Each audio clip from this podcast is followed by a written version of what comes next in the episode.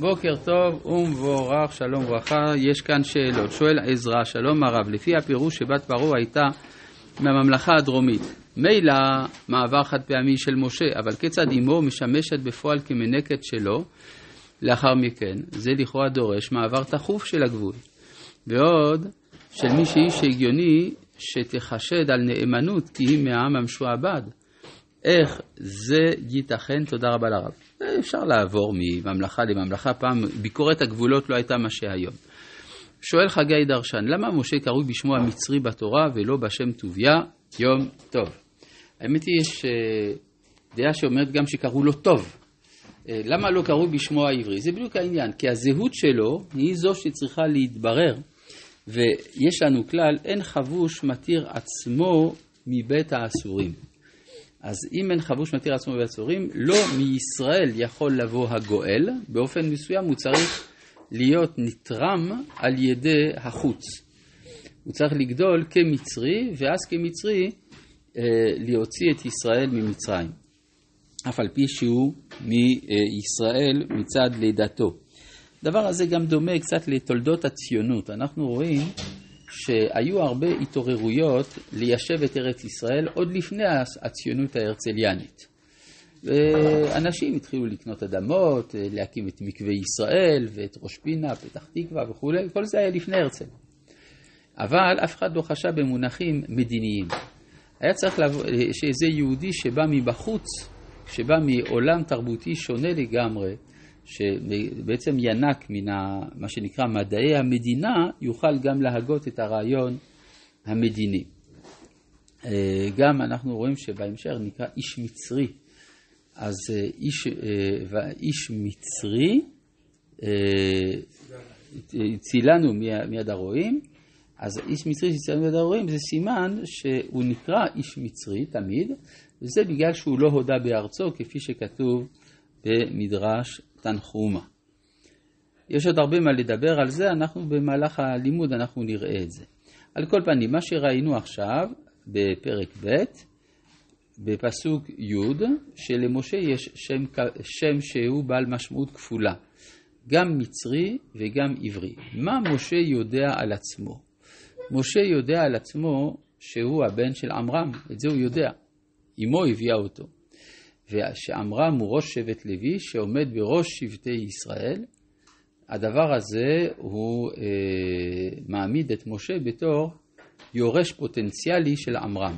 הוא יכול בבוא הזמן לטעון להנהגה של ישראל. הוא יכול בעצם להיות מלך ישראל הבא. נכון שיש לו אח אהרון, אבל לא תמיד האח הגדול הוא היורש. דבר נוסף, הוא גם יודע שהוא הבן המאומץ של פרעה, ושהוא קראו ביום מן הימים להיות יורשו של פרעה. ואז בעצם זה אדם בעל זהות מאוד מיוחדת, נקודת אחריות מאוד מיוחדת בהיסטוריה, שאדם דרך הבחירה האישית שלו, דרך גורלו, קובע דרך איפה ההיסטוריה תעבור. האם הוא ימשיך את ההיסטוריה של מצרים, ואז הוא ינקוט עמדה פרו-מצרית, או שמא ינקוט את העמדה פרו-ישראלית, ואז הוא צריך לפעול נגד מצרים. והכל תלוי בסופו של דבר בהחלטה שלו למי הוא שייך. וזה מה שכתוב כאן במפורש, פסוק י"א: ויהי בימים ההם, ויגדל משה. מה זה ויגדל? רש"י, בשם רבי יהודה בר אלעאי, אומר לנו שהראשון לקומה, הרי כתוב ויגדל הילד, גדל בקומה. ואחר כך ויגדל משה בגדולה, שמינהו פרעה על ביתו. מה זה מינהו פרעה על ביתו?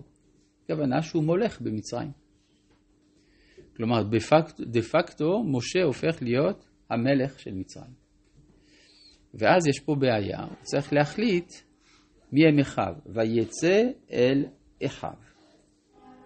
אז אה, מי זה אחיו? רבי אברהם אבן עזרא אומר, אחיו זה המצרים. אז מה זה וירא בסבלותם? המילה סבלות בתנ"ך אין פירושה סבל, כמו בעברית מודרנית, אלא הכוונה מטלות. יש מטלות שמוטלות על אחיו המצרים, שזה לבנות ערי מסכנות. אז הוא הולך למקום שבו מתרחשת העבודה כדי לבדוק שהעבודה מתבצעת כראוי. עכשיו, המקום שבו העבודה מתבצעת זה מקום שבו הבונים הם עבריים, אז הוא גם פוגש את העברים. עד כאן הפירוש של רבי אברהם אבן עזרא. הרמב"ן אומר, מה פתאום? אחיו זה בני ישראל. כי הגידו לו אשר הוא יהודי. משתמש בביטוי ממגילת אסתר, שהגידו לו אשר הוא יהודי, ולכן הוא הלך לראות מי הם אחיו בסבלותם, אלה שמבצעים את הסבלות, ואז זה בני ישראל. טוב, אז יש לנו פה מחלוקת בין האבן עזרא לבין הרמב"ן. נשאלת השאלה, מי צודק? אני חושב שמשה הלך לבדוק האם האבן עזרא צודק או הרמב"ן צודק. הוא הלך לבדוק מי אחיו. וירא איש מצרי. מצרי, איש מצרי, מה זה איש? איש אחד? כשכתוב ויאמר איש ישראל אל איש יהודה בספר שמואל, הכוונה אנשי ישראל אמרו לאנשי יהודה. כי אי אפשר להגיד שמתוך מקרה אחד הוא מחליט את, על הכל, אלא הוא ראה מקרה שביטא את כל מה שמצרים עושה. איש מצרי, איש זה לשון חשיבות. מכה, איש עברי. גם איש השני זה מלשון חשיבות. ואז ההחלטה שלו זה מאחיו. כלומר, ההחלטה שלו שמכאן ואילך המוכה הוא אחיו. כלומר, אפשר לומר שבשלב הזה של החיים של משה, הוא סבור שהמוכה הוא הצודק. זו עמדה רומנטית שמאלנית שאנחנו פוגשים אותה במהלך הדורות, שהנרדף הוא גם המועדף. אז הוא מחליט להזדהות עם הנרדף. הייתה טענה מעניינת בארצות הברית בתקופת העבדות. אלה שהיו בעד העבדות אמרו שהחברה של שחורי האור, הכושים, היא חברה מושחתת. ואילו הכושים אמרו זה נכון, אבל זה בגלל שאנחנו משועבדים. אם אנחנו נשוחרר, אנחנו נהפוך להיות הדגם האידיאלי של האנושות. והשאלה אם זה צדק או לא. לא הוכיחו את זה. ו... אבל כאן, בשלב הזה, זה מה שהוא אומר, ויפן כה וכה. מה זה ויפן כה וכה? איפה הוא יסתכל? הוא יסתכל על האיש המצרי, הוא יסתכל על האיש העברי, זה כה וכה. והיה כי אין איש שאחד מהם הפסיק להיות איש, כי הוא מכה. ויח את המצרי, כבר לא איש מצרי. ויתמנהו בחול, הבין שמה שיישאר ממצרים זה מה שיישאר בחול, בפירמידות, במומיות, אבל לא, זה לא ימשיך להיות חי. המצרי, גמטריה משה.